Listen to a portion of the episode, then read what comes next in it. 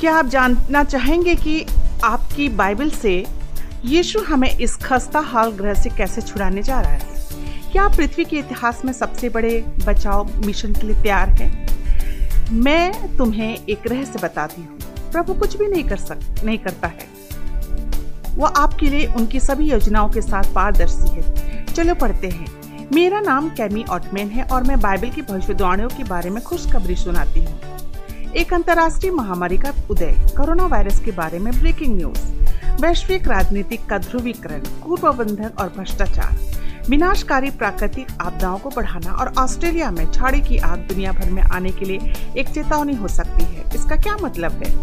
भविष्य में क्या है? बाइबल की भविष्यवाणियों को अनलॉक करने में जवाब के लिए एक यात्रा पर अंतर्राष्ट्रीय स्पीकर कैमी ऑटमेन से जुड़े। दुनिया भर में अपनी यात्रा में वास्तविक जीवन के संघर्षों के साथ आमने सामने आई है, लेकिन उनमें से उन्हें आशा के चमत्कार मिले हैं।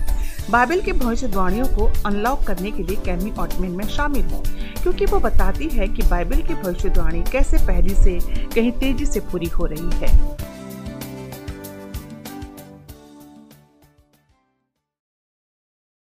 क्या यह आश्चर्यजनक नहीं है कि हम पहले से ही आठ सत्रों के लिए एक साथ रहे हैं? क्या यह आपकी पहली बार देख रहे हैं, देख रही हैं? यदि हाँ तो लिंक पर क्लिक करके हमें बताएँ। इसके अलावा आप हमारे सभी संग्रहित कार्यक्रम A W R dot O R G Bible पर पा सकते हैं। साथ ही साथ कुछ बोनस संसाधन भी है। कल रात हमने प्रभु मृत्यु के बारे में सच्चाई का अध्ययन किया। मुझे पसंद है कि बाइबल कितनी स्पष्ट है। क्या यह आश्वस्त और सुकून देने वाला नहीं था? जब यीशु हमें पचास बार कहते हैं कि मृत्यु केवल एक शैक्षणिक नींद है, तब तक हमें पुनरुत्थान के सुबह नहीं जगाता। क्या आप जानते हैं कि स्वर्ग के सभी लोग अभी अपने बचाव के लिए परिक्रमा कर रहे हैं? ब्रह्मांड के राजा यीशु इस पल में अपने स्वर्गीय घर की तैयारी और निजीकरण कर रहे हैं। हम आज रात इस सच्चाई को देखने जा रहे हैं। मेरे साथ रहो और परमेश्वर की योजना के बारे में रोमांचित हो जाओगे। अब मेरे साथ अफ्रीका महाद्वीप में आए, जहाँ मैं असद से मिली। एक अज्ञात देश में आमने सामने थे। वह हमारी वफादार रेडियो प्रशासक प्रसारकों में से एक है और उनकी कहानी हमारे विषय को आज रात को बचाने में मदद करती है। लेकिन पहले मेरे दोस्तों के साथ प्रार्थना करें। प्रिय स्वर्गीय पिता, ईश्वर, आज रात हम फिर से, हमें फिर से साथ लाने के लिए बहुत बहुत धन्यवाद। इतिहास के सभी समय में सभी भयानक क्षण का अध्ययन करने के लिए ईश्वर हम आपके लौटने का इंतज़ार नहीं कर सकते। और हम जानते हैं कि यह जल्द ही है। हमने संकेत देखे हैं। हम बाइबल में चेतावनी सुन रहे हैं और सब कुछ हो रहा है। और हम तैयार होना चाहते हैं। ईश्वर और इसलिए हम आपके आने और आपके दूसरे आने का सच जानना चाहता ताकि हम तैयार रहें। ईश्वर इस बचाव के लिए धन्यवाद, जिसका हम सभी इंतज़ार करते हैं। और हम सिर्फ़ आपको प्यार करते हैं और प्यार करते हैं ईश्वर के अनमोल और शक्तिशाली नाम में। आमीन।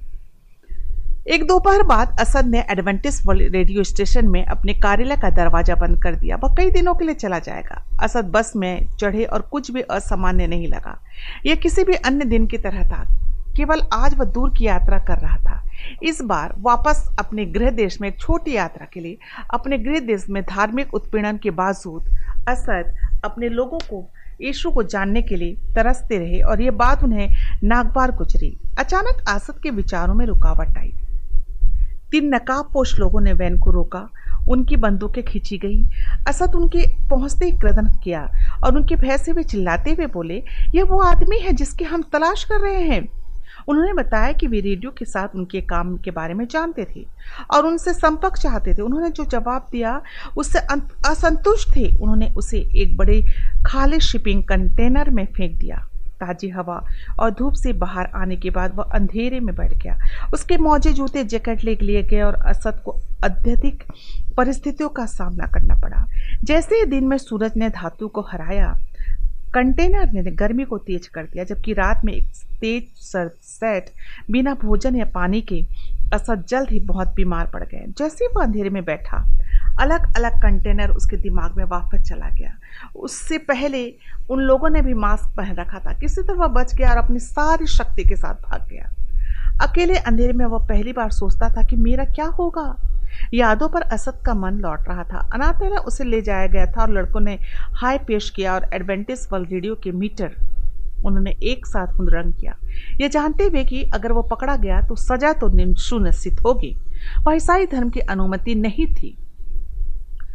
लेकिन इसने उन्हें लंबे समय तक सच्चाई के लिए और लम, अधिक लंबा बना दिया। फिर एक दिन ऐसा था कि जब अनाथालय के निर्देशक ने उसे अपने कार्यालय में बुलाया था और असद अब काफ़ी बुरा हो गया था। उसे अनाथालय छोड़ना होगा। उसके दिल का दर्द दूर चला गया, वो कभी नहीं लौटा। वो सोचता है कि मेरा क्या बनेगा? अब वो धातु शिपिंग कंटेनर में अकेला बैठा था। उसे सवाल को टटोलता था जो उसके पास अकेला था। बच्चे और अनाथ, असद ने अपनी आँखें बंद कर ली और ए डब्ल्यू आर के साथ अपने काम के बारे में सोचा।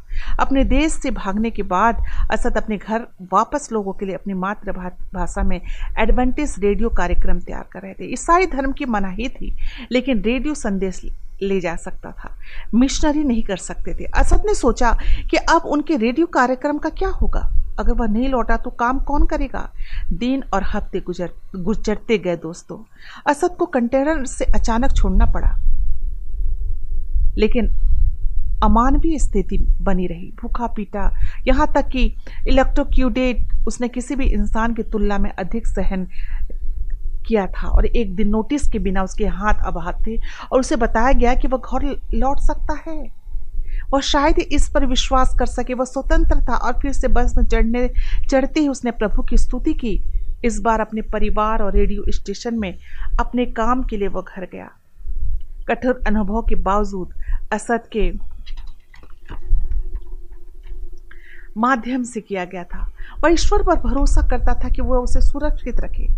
और जानता था कि जब तक ईश्वर उसे इन कार्यक्रमों का उत्पादन करना चाहते हैं, तब तक उसे कुछ भी रोक नहीं सकता। ईश्वर सब बचाव के बारे में है दोस्तों। न केवल उनके पास इस ग्रह के बचाव के लिए अविश्वसनीय योजनाएँ हैं जो हज़ारों साल पहले गति में स्थापित किए गए थे, लेकिन वह रोज़ाना मनुष्य के चमत्कारी क्षणों के माध्यम से बचाता है, जबकि हम इस जीवन के माध्यम से अपने जीवन के पथ पर चलते हैं। जैसे कि असत का अनुभव था, हमारा प्रभु हमें मृत्यु के चुंगल से छुड़ाएगा। परमेश्वर की अंत समय की योजना उसके वचन में बताई गई और यही हमें धर्म ग्रंथों पर रुख अपनाने का विश्वास दिलाती है। अगर यह बाइबल में है तो मेरा मानना है, अगर यह बाइबल से सहमत नहीं है तो मेरे लिए नहीं है। क्या आप जानते हैं कि हर ग्यारह नए नियम के छंदों में से एक ईशु की वापसी के बारे में है? इस घटना का सभी शास्त्रों में 2500 बार उल्लेख किया गया है। उत्पत्ति से लेकर प्रकाशित वाक्य तक की हर एक भविष्यवाणी, पृथ्वी के इतिहास के चरमो उत्कर्ष तक पहुँचते जो यीशु का दूसरा आगमन है, जो आपका व्यक्तित्व बचाव है। जब आप प्रकाशित वाक्य पुस्तक को देखते हैं तो एक केंद्रीय विषय होता है, और वह है जीजस, प्रभु यीशु मसीह। यह अजगर नहीं है वह। यह सात प्रमुख जानवर नहीं है। नहीं, प्रकाशित वाक्य चौदह तक कहता कि मैंने देखा और निहारना एक सफ़ेद बाल, और बाल पर एक आदमी के पुत्र की तरफ़ बैठा उसके सिर पर। एक सुनहरा मुकुट उसके हाथ में एक तेज धरांती। जब प्रकाशित वाक्य की पुस्तक में यीशु के आने की तस्वीर है तो यह उसके सिर पर एक मुकुट के साथ आने को चित्रित करता है, क्योंकि वो किंग्स और लॉर्ड्स के राजा के रूप में आता है। आप देखेंगे कि बाइबल यीशु के दूसरे आने का वर्णन नहीं करती। उसके साथ चुपचाप या गुप्त रूप से दुनिया में घुस जाना, क्या ईसाई यीशु के दूसरे से अलग होने की उम्मीद कर सकते हैं? बाइबल स्पष्ट रूप से क्या बताती है? यरूशलेम में लोग आश्चर्यचकित, भ्रमित और अप्रसन्न थे कि कैसे यीशु पहली बार धरती पर आया। एक निर्धन परिवार में पैदा हुए एक शिशु के रूप में उसका स्वागत करने करने के लिए एक नम्र, शांत, निश्चल तरीके से दुर्भावश, दुर्भाग्यवश लोग मसीहा के दूसरे आगमन की भविष्यवाणियों को उनके पहले आने पर लागू कर रहे थे। उन्हें इसके विपरीत की उम्मीद थी उन्होंने एक विजेता से रोम को उखाड़ फेंकने की उपेक्षा की, क्योंकि वे इसके शासन के तहत दबाए जा रहे थे। इसलिए यहूदियों ने सोचा कि एक राजा आएगा और उन्हें शासक शक्ति के रूप में फिर से स्थापित करेगा और रोम पर पदानुक्रमण फहराएगा। इतिहास में खुद को दोहराने का एक तरीका है दोस्तों। कई ईसाई समाज आज यीशु के दूसरे आने की उम्मीद कर रहे हैं, जो बाइबल स्पष्ट रूप से वर्णन करती है। कई ईसाई आज यीशु के दूसरे आँगन की उम्मीद कर रहे हैं, उससे अलग है। यीशु ने हमें उसके दूसरे आने के निश्चित संकेत, वास्तविक विवरण दिए, ताकि हम उसे किसी भी अभियोगता से अलग कर सकें। वह सिर पर सोने का मुकुट लेकर आता है। बाइबल हमेशा शक्ति और महिमा में आने वाले मसीही को चित्रित करती है।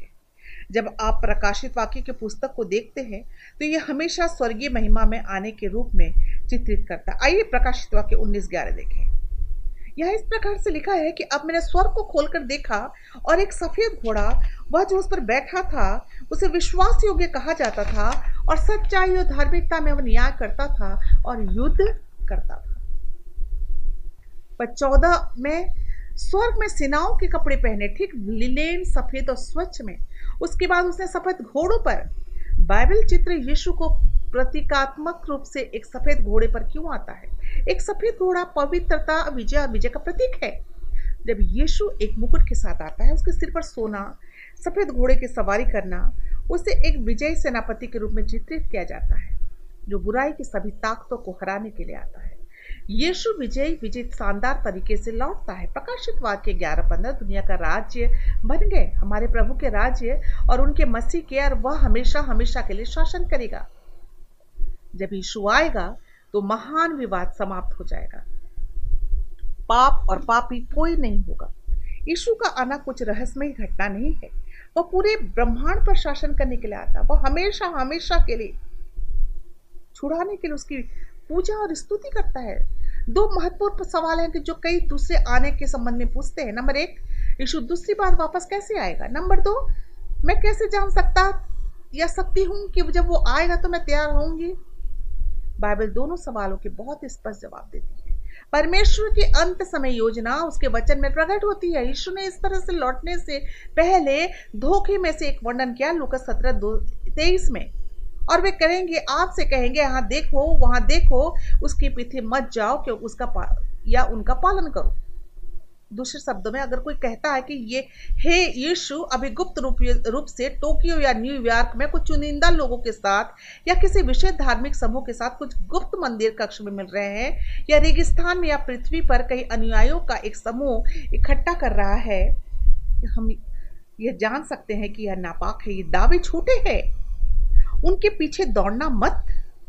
लुका चौबीस, क्योंकि बिजली के रूप में जो स्वर के नीचे भाग निकलता है स्वर के दूसरे भाग में चमकता है इससे मनुष्य का पुत्र भी उस दिन होगा। मसीह अचानक नहीं दिखेगा दोस्तों। हॉलीवुड में टॉक शो या पेरिस की सड़कों पर एक चमत्कार कार्यकर्ता के रूप में हमारा यीशु इस दुनिया में कुछ प्रमुख सड़कों पर नहीं चलेगा। हमारे यीशु ने अपने हाथ को पकड़ते हुए, घमंड करते हुए मसीहा नहीं हूँ, बिजली की तरह जो पूरे आकाश को रोशन करती, चमकती है। क्राइस्ट ऊपर से नीचे आ रहा है।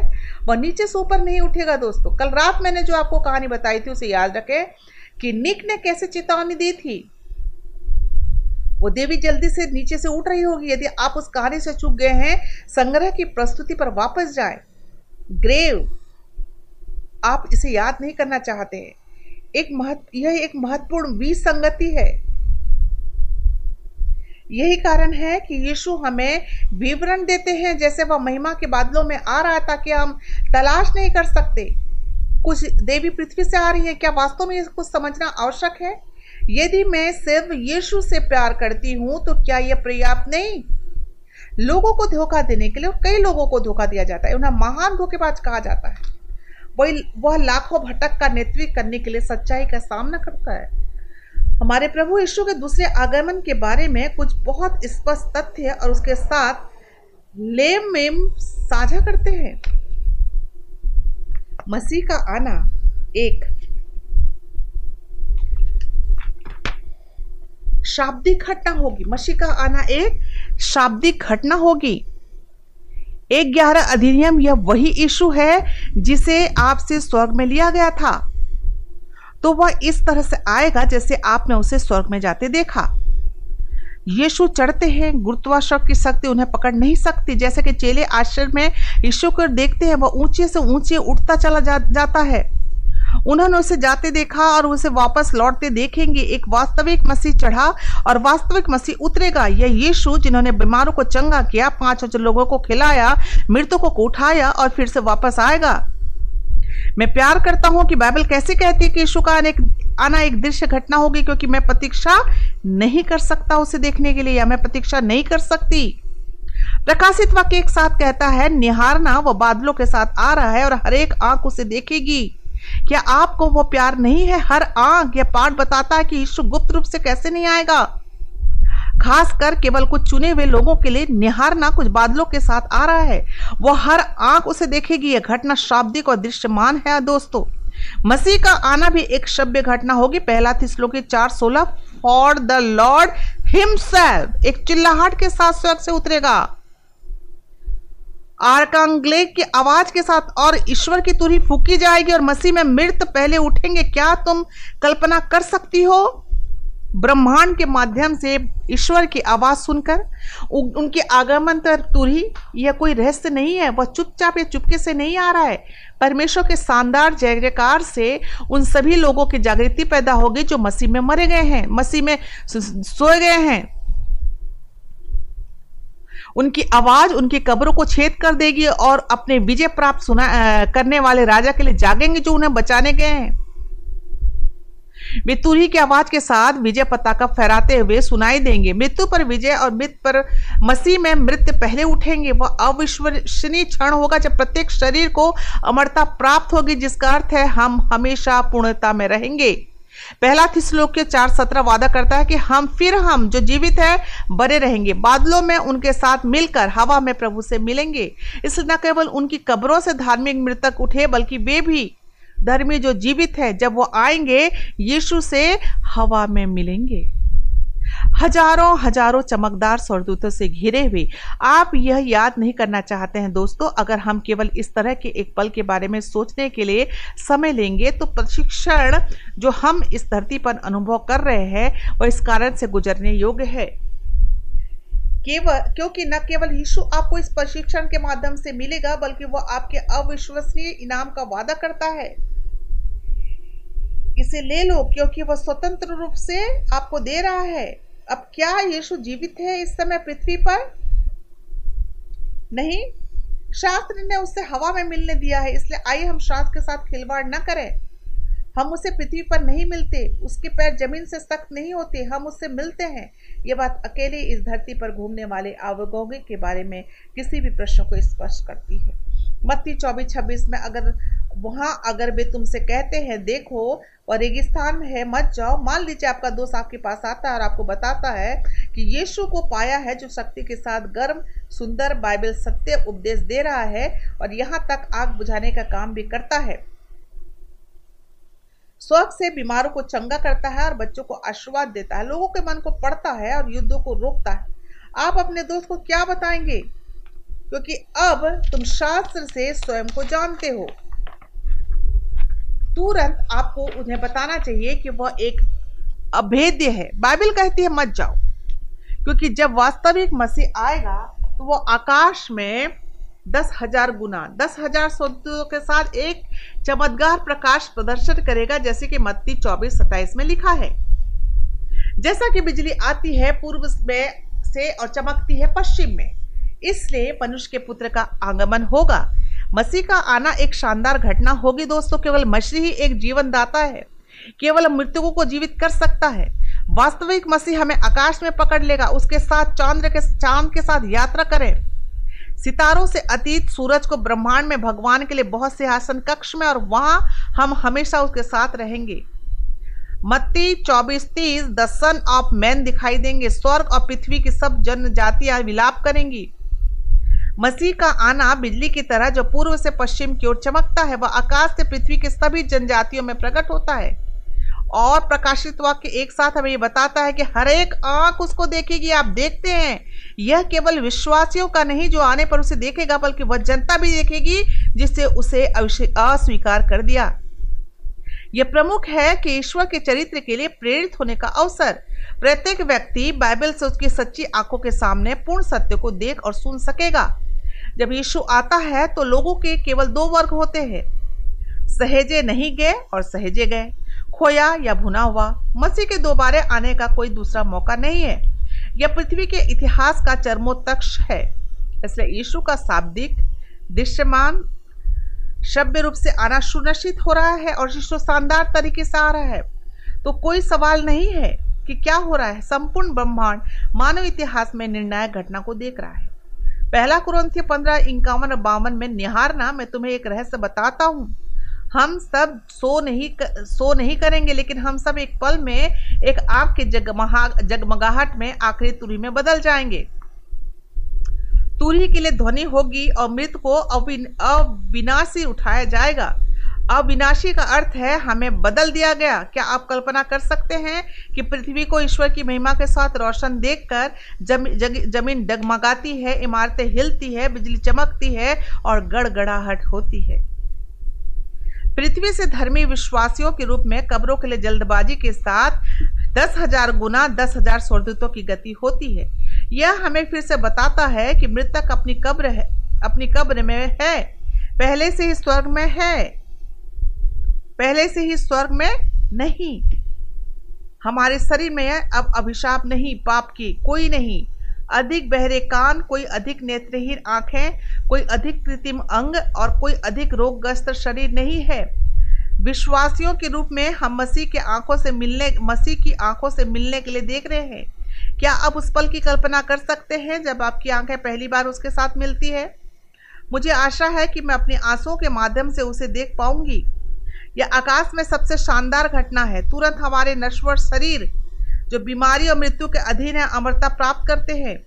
तुरंत हम रूपांतरित हो जाते हैं। नया जीवन हमारे हर कोशिका के माध्यम से स्पंदित होता है। हम स्वस्थ और आनंद के साथ विकीर्ण होते हैं। जैसे मसीह महिमा में बढ़ता है, हम उसकी प्रशंसा गाते हैं, क्योंकि हमारा शरीर रोग में बदल जाते हैं और पति से निर्दोष बन जाते हैं। प्रकाशित वाक्य पंद्रह तीन, महान और अद्भुत कार्य आपके कार्य हैं। सर्वशक्तिमान ईश्वर, बस और सच्चे तुम्हारे रास्ते हैं। हे संतों के राजा, अंत में राजाओं की प्रशंसा प्राप्त होती है। वो हमेशा योग्य होता है क्योंकि हर एक विश्वासी उसे उद्धारकर्ता के रूप में स्वीकार करता है।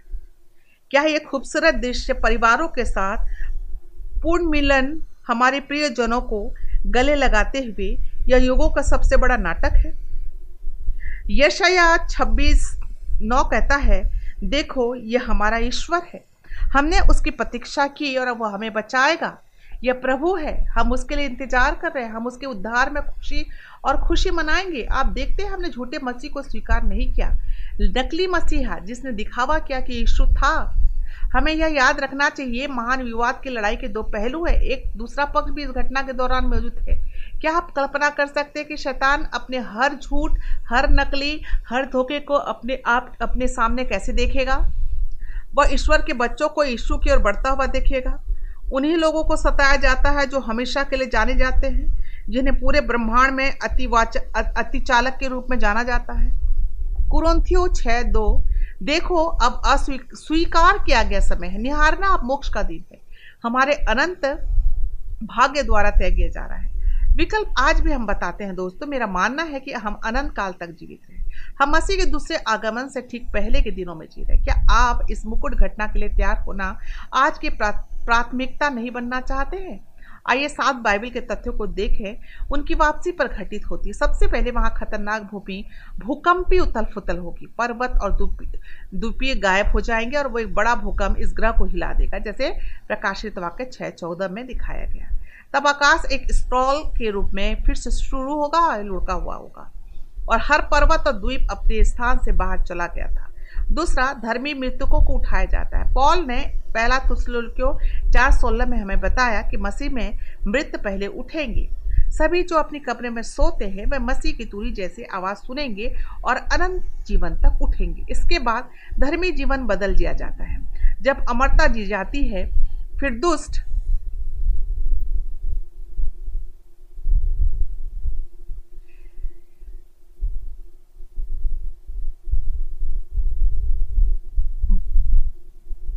तथ्यों को देखेंगे जो उनकी वापसी पर घटित है।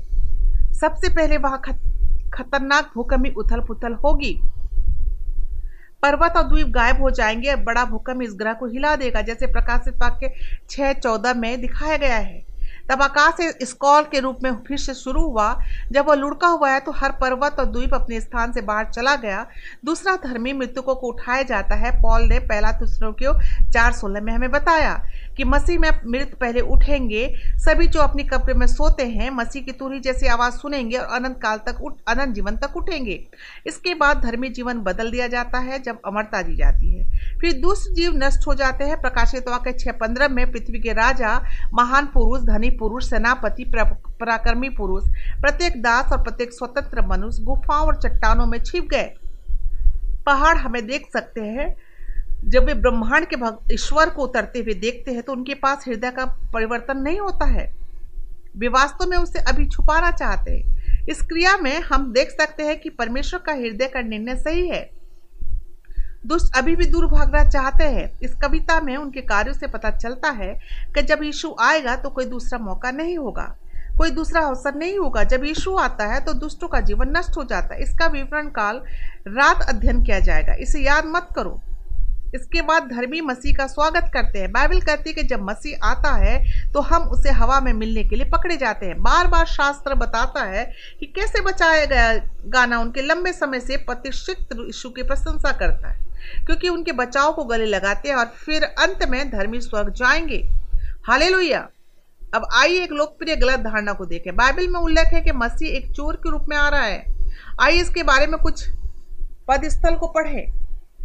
दूसरा पत्र तीन दस लेकिन प्रभु का दिन रात में एक चोर के रूप में आएगा जिससे आकाश दूर हो जाएगा एक महान शोर के साथ। मत्ती चौबीस त्रालीस लेकिन ये जानते हैं कि अगर घर के मालिक को पता था कि चोर किस घंटे आएगा तो उसे देखा होगा और अपने घर को टूटने नहीं दिया दिया, दिया गया। क्या ये ग्रंथ यीशु के आने के तरीके या उनके आने के विषय में बात कर रहे हैं?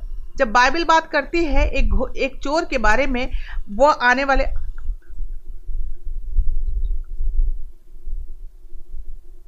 जब बाइबल बताती है कि एक चोर के बारे में वो आने वाले अप्रत्याशित समय के बाद में बात कर रहा है, अब देखो क्या चो, कोई चोर अपने मुँह के चारों मुँह के चारों ओर अपने हाथ रखता है और चेतावनी देता है, जैसे मैं यहाँ आया हूँ, तैयार हो जाओ, मैं सब कुछ चोरी करने जा रहा हूँ, जो आपको मिला है, नहीं।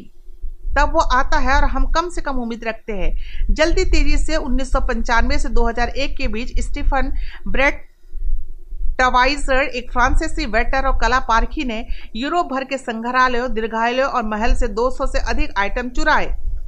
और कुछ अधिकारियों ने 1.4 बिलियन अमेरिकी डॉलर में उन्हें चोरी के कुल मूल्य का अनुमान लगाया। ब्रेड टवाइजर ने दावा किया कि उनका मकसद विशुद्ध रूप से कलात्मक था। उसने अपने द्वारा चुराई गई वस्तुओं में से किसी को नहीं बेचा। हालाँकि उनकी गिरफ्तारी का पता चलने पर उनकी माँ ने उन्हें नष्ट कर दिया था। ब्रेटवाइजर ने स्पष्ट रूप से अपनी चोरी को रोक दिया ताकि वो अप्रत्याशित हो। संग्रहालय, गैलरी और महल उसके लिए तैयार नहीं थे। जब यीशु रात में एक चोर के रूप में आता है तो दुनिया उसे उम्मीद भी नहीं करेगी। मत्ती चौबीस छत्तीस, लेकिन उस दिन घंटे का कोई नहीं जानता। स्वर के स्वरदूत भी नहीं, लेकिन केवल मेरा पिता। बाइबिल यह नहीं सिखाती कि चुपके से एक चोर के रूप में आता है। बिल्कुल नहीं। ध्यान दें, मत्ती चौबीस चौवालीस।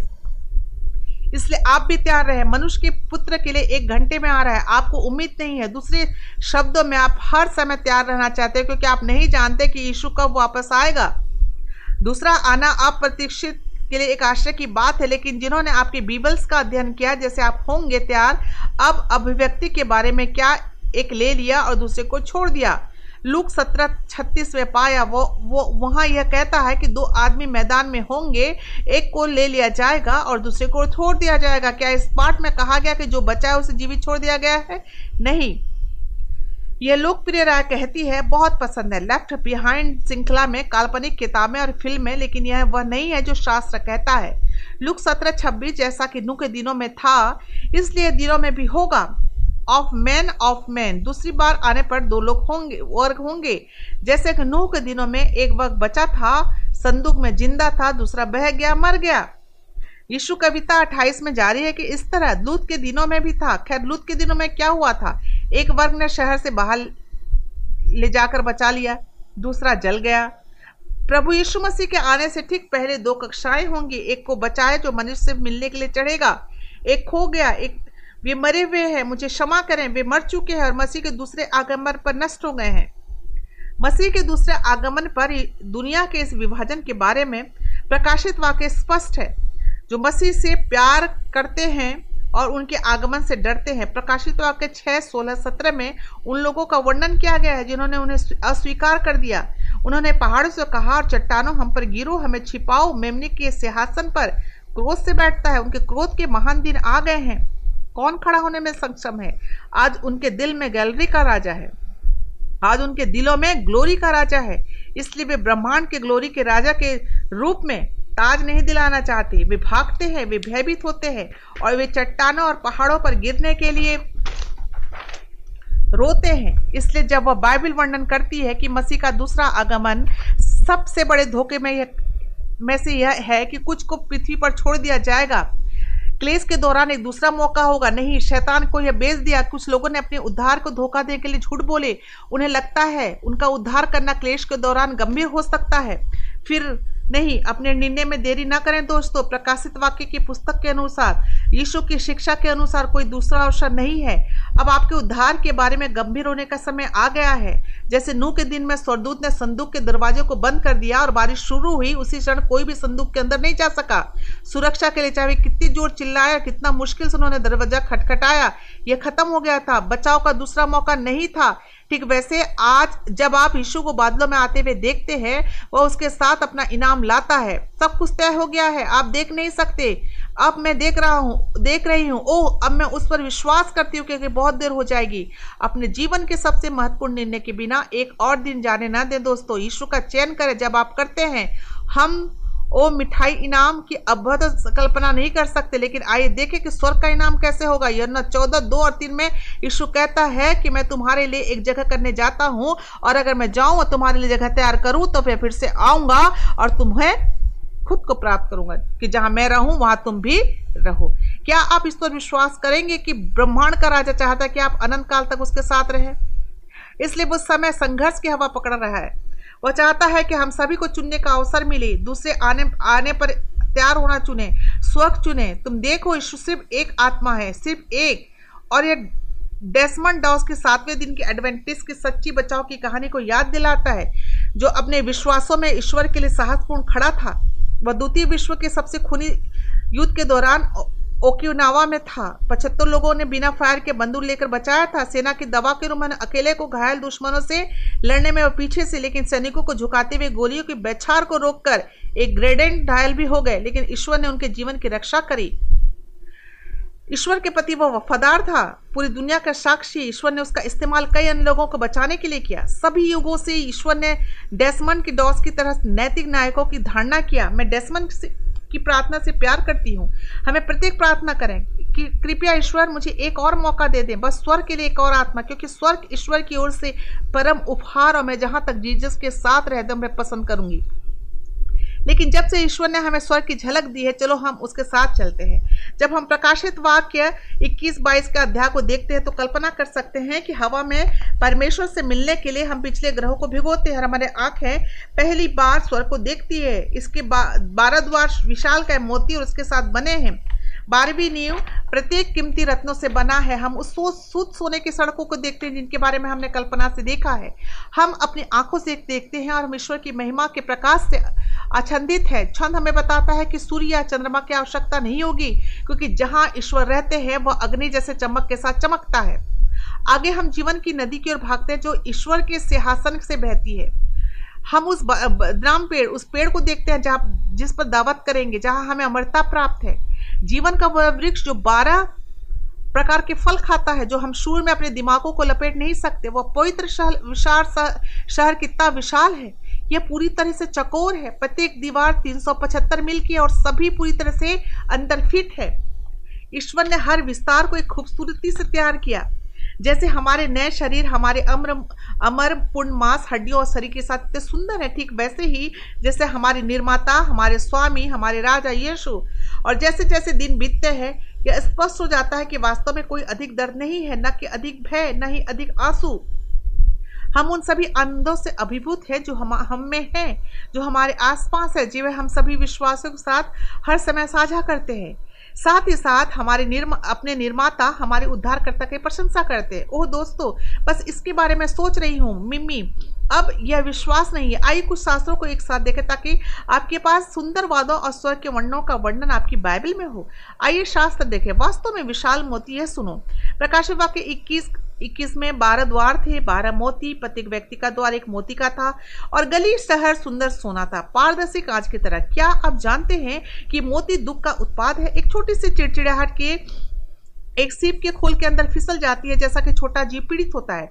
उस चिड़चिड़े को एक चमकदार मणि में बदल दिया जाता है। द्वार मोड़ी आ, मोती के है आपका प्रवेश मेरा प्रवेश द्वार ईश्वर के अनंत व्यक्तिगत दुखों को प्रदान किया। मसीह ने उन सभी चीज़ों को स्वयं में समेट लिया।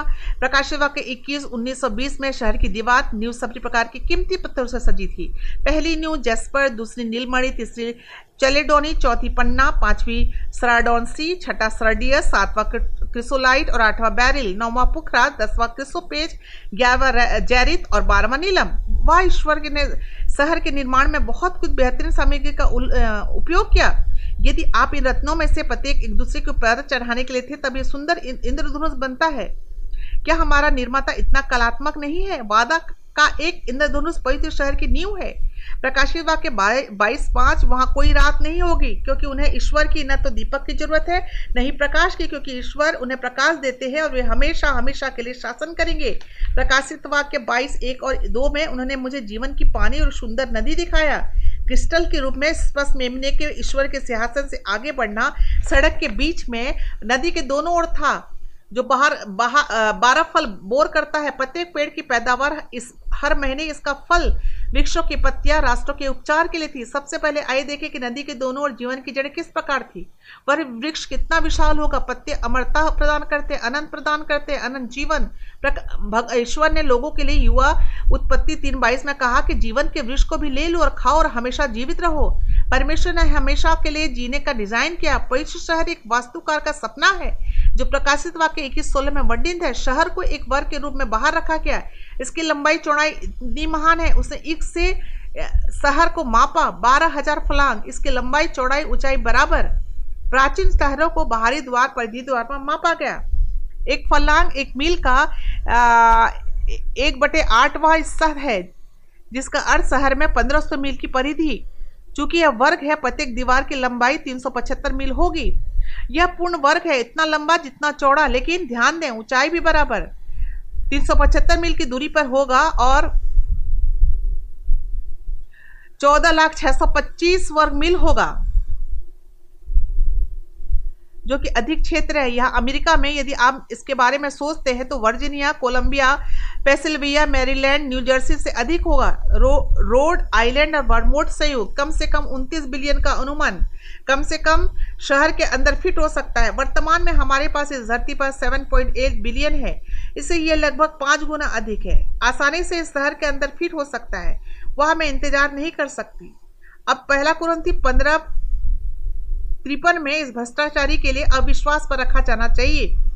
और इस नश्वर को अमृता पर रखा जाने चाहिए। प्रकाशित वाक्य एक ही चार और परमेश्वर उनकी आँखों से हर एक आँसू को पोस देगा। न तो वहाँ मृत्यु होगी, न दुख होगा, न रोना पीड़ा पीड़ा नहीं होगी, कि क्योंकि पूर्व की बातें दूर हो चुकी है। ये शेयर चालीस इकतीस, लेकिन जो लोग प्रभु की प्रतीक्षा करते हैं, वे अपनी ताकत को नवनीकृत करेंगे, जो इगलस जैसे पंखों के साथ माउंट करेंगे। वे चलेंगे, थके हुए नहीं होंगे, वे चलेंगे और बेहोश नहीं होंगे। हर संकाय को पूरी तरह से विकसित किया जाएगा। हर क्षमता में वृद्धि होगी। ज्ञान का अधिकरण कभी भी मन या थकावट नहीं होगा। यह पाठ हमें बताता है कि स्वर के बारे में जो हम जानते हैं, सिर्फ़ एक टीचर टीचर है। जैसा कि पहला कुरंत दो नौ में लिखा कि जैसा लिखा है कि आँख से तो ना देखा गया, न कान से सुना गया, न मनुष्य के हृदय में प्रवेश किया गया, जो परमेश्वर ने से प्रेम किया। मैं तुमसे कहता हूँ, कई पूर्व पश्चिम से आएँगे इब्राहिम इसाक याकूब के साथ स्वर के राज में बैठेंगे। आपने यह सुना? हम योगों के महान आध्यात्मिक वन के साथ बैठने वाले हैं। उम्र भर परमेश्वर के विश्वास के नायक वहाँ रहेंगे। बाइबल के लायक हम केवल हम केवल पढ़े हैं और कभी नहीं मिली। इस बारे में सोचें कि यह कैसे होने जा रहा है। शायद एक दिन आप अपने खूबसूरत बगीचे में कार काम कर रहे होंगे। एक आदमी को सड़क पार सड़क पर चलते हुए देखा और कहेगा यह आदम जैसा दिखता है। वह तुम्हारे ऊपर अपना रास्ता बनाता है और कहता है मैं आदम हूँ। मैं तुम्हारा स्ट्रॉबेरी को निहार रहा हूँ। आप एक साथ बैठते हैं और आप जीवन के बारे में बात करना शुरू करते हैं और यीशु की खुशियाँ साझा करते हैं। शायद एक दिन आप मूसा से मिलते हैं जो दस आज्ञाओं को प्राप्त करता है जो परमेश्वर के बहुत हाथ से लिखा गया है। मूसा ने इस बारे में जानकारी साझा की कि लाल सागर के माध्यम से मिस्र के लोगों के, के पीछे गुजरना पसंद करता है। यह विश्वास की की कि इस पानी में चलना चाहिए। वो याद करता है कि जंगल में 40 साल के इसराइल के बच्चों का नेतृत्व करना कैसा था। अगला हो सकता है आप डेनियल को शेर के साथ कुश्ती खेलते हुए देखें। आप उसके ऊपर चलते हैं, दोस्त बनाते हैं, क्योंकि वो शेर की मान के अनुभव को आपसे साझा करता है। जब आप डेनियल से पूछते हैं तो क्या आप डरते थे? खुशी के आँसू के साथ वो जवाब देता है, मैंने अपने ईश्वर पर भरोसा किया, लेकिन सबसे बढ़कर स्वर्ग यीशु के साथ संगति के स्थान है। हमारे मसीह जो हमारे लिए मर गए जिसके पास नाखून थे, जिसने हमारे हाथों से हाथों से चलाया, वह आदमी जिसके सिर को दबाने का ताज मिला, हमारे हमारे लिए कांटे बहुत ही, केवल एक जिसने हमारे खून बहाया। ये शैया छह तेईस कहता है, एक सबसे एक सबज से दूसरे में सभी मांस मेरे सामने पूजा करने आएँगे। प्रभु यीशु कहते हैं, मैं व्यक्तिगत रूप से आपको यह बताने के लिए इंतज़ार नहीं कर सकता। कि आप मुझे बताएँ? मित्र, उस दिन के बारे में जब आप चल रहे हैं स्वर्गीय मंदिर के बाहर, जब यीशु आपके सामने खड़ा होता है वह मुस्कुराता है। सबसे सुंदर मुस्कान जो आपने कभी देखी है, जैसा कि वो आपको देखता है, वो अपने हाथों तक पहुँचता और कहता है, मैं आपके साथ चलना चाहता हूँ। अनाज लहराते हुए खेतों से गुजरते हैं। प्रभु यीशु मसीह पहुँचते हैं, उस अनाज से कुछ फल तोड़ते हैं और कहते हैं, इसका स्वाद लो और साथ में तुम एक पहाड़ी पर चलते हो। वो कहता है, इन फूलों को देखो, क्या वे शानदार नहीं है? कोई और नहीं, ब्रह्मांड में उनके जैसे फूल, शुद्धता, पिंक, रेड, ब्लू को देखें।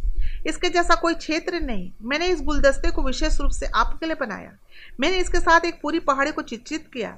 अचानक आपको एक कुरस सुनाई देता है। स्वर्गदूत और यीशु कहते हैं, वे तुम्हारा गाना गा रहे हैं। तुम मेरे लिए बहुत मूल्यवान हो। सबसे कीमती। मैंने प्रवेश किया है। पीड़ा पीड़ा, पार का अंधेरा। अगर वह केवल आपको बचाने के लिए था, वह आपके कंधे पर अपना हाथ रखता और कहता, मेरे पास आपके जैसा कोई नहीं है। मैंने आप में से पति को विशेष बनाया है। तुम एक दुर्लभ हो। तुम मेरे बेशकीमती हो। क्योंकि अगर मैंने तुम्हें खो दिया तो मैं तुम्हें कभी नहीं बदल सकता।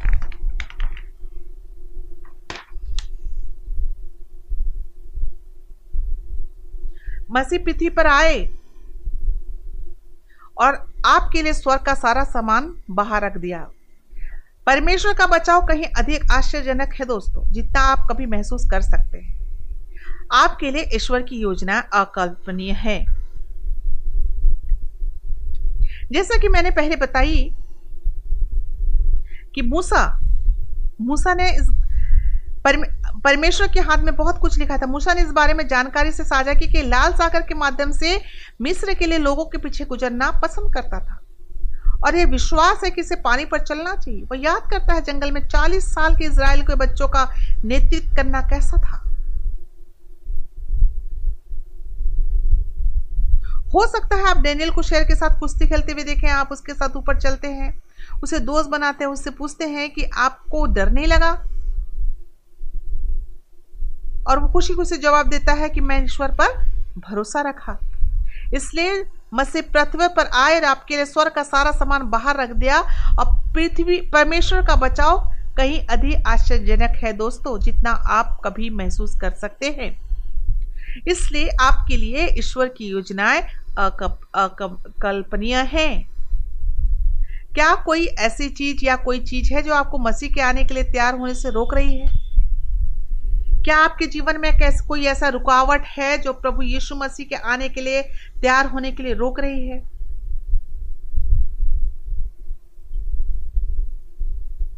अभी यीशु आपके साथ स्वर्ग में तैयारी, रहने की तैयारी कर रहा है दोस्तों। प्रभु यीशु मसीह आपके साथ अनंत काल बिताना चाहते हैं। आपके लिए प्रभु यीशु मसीह की योजनाएँ अकल्पनीय हैं। आज हम संसार में रहते हुए संसार के होना चाहते हैं। लेकिन ज़रूरत यह है कि आज हमें मसीह का होना बहुत ज़रूरी है। क्या कोई ऐसी चीज़ है जो आपको मसीह के होने के लिए, मसीह के दूसरे आगमन की तैयारी के लिए, मसीह के आने के लिए अपने आप को तैयार करने के लिए रोक रही है? आज प्रभु यीशु मसीह स्वर्ग में हम अपने साथ हमें रखने की तैयारी कर रहा है। आज प्रभु यीशु मसीह अपने आप को, अपने साथ, आपके साथ, अपने आप को अनंत काल बिताना चाहता है। क्या यह हमेशा के लिए उसके साथ रहने की आपकी इच्छा है? क्या प्रभु यीशु मसीह के साथ हमेशा हमेशा के लिए रहने के की इच्छा आपकी है? क्या आप उसके लिए अपना जीवन समर्पण करना चाहते हैं? क्या आपके जीवन के लिए उसके पास मौजूद अद्भुत योजनाओं का पालन करना चाहते हैं?